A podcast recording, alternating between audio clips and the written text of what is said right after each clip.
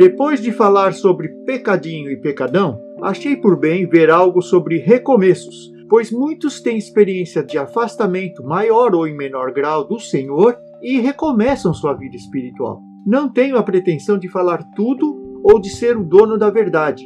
Compartilho sinceramente meu caminhar, na esperança que isso ajude cada um na sua própria reflexão e de mais do que um estudo, isso continue para uma vida feliz e próxima do Pai. Continuando sobre recomeços. O item 3 fala sobre praticar restituição. Moisés devia duas pedras para Deus, pois ele as tinha quebrado. Ele as fez e as carregou até o topo do Sinai. Quando Zaqueu teve uma atitude de restituição, Jesus diz que entrou salvação naquela casa. Não podemos varrer a sujeira para debaixo do tapete, isso não funciona. Claro que é preciso responsabilidade, discernimento espiritual, oração e preparação para se fazer essas coisas. Mas se desejamos o melhor de Deus, a plenitude, temos um trilho a percorrer. Vamos falar sobre o item 4: completar a missão.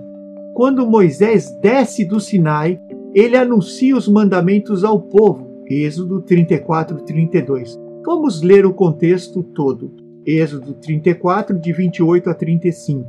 Moisés ficou ali com o Senhor quarenta dias e quarenta noites, sem comer pão e sem beber água, e escreveu nas tábuas as palavras da aliança, os dez mandamentos. Ao descer do monte Sinai com as duas tábuas da aliança nas mãos, Moisés não sabia que o seu rosto resplandecia por ter conversado com o Senhor. Quando Arão e todos os israelitas viram Moisés com o rosto resplandecente, tiveram medo de aproximar-se dele. Ele, porém, o chamou. Arão e os líderes da comunidade atenderam, e Moisés falou com eles. Depois, todos os israelitas se aproximaram e ele lhes transmitiu todos os mandamentos que o Senhor lhes tinha dado no Monte Sinai. Quando acabou de falar, cobriu o rosto com um véu, mas toda vez que entrava para estar na presença do Senhor e falar com ele, tirava o véu até sair. Sempre que saía e contava aos israelitas tudo o que lhe havia sido ordenado, eles viam que seu rosto resplandecia. Então, de novo, Moisés cobria o rosto com o véu até entrar de novo para falar com o Senhor. Isso também é assim na igreja. Davi recebe na caverna de Adulão todos os rejeitados de Israel, mas depois de restaurados, eles conseguem o que o profeta Ezequiel profetiza e vê, ou seja, trazer vida aos ossos. E Israel se levanta como um exército de Deus para cumprir a missão de dominar seus inimigos, e isso acontece pela primeira vez com Davi. Sansão também foi restaurado e teve mais uma oportunidade de recomeçar sua missão. Seu propósito qual era?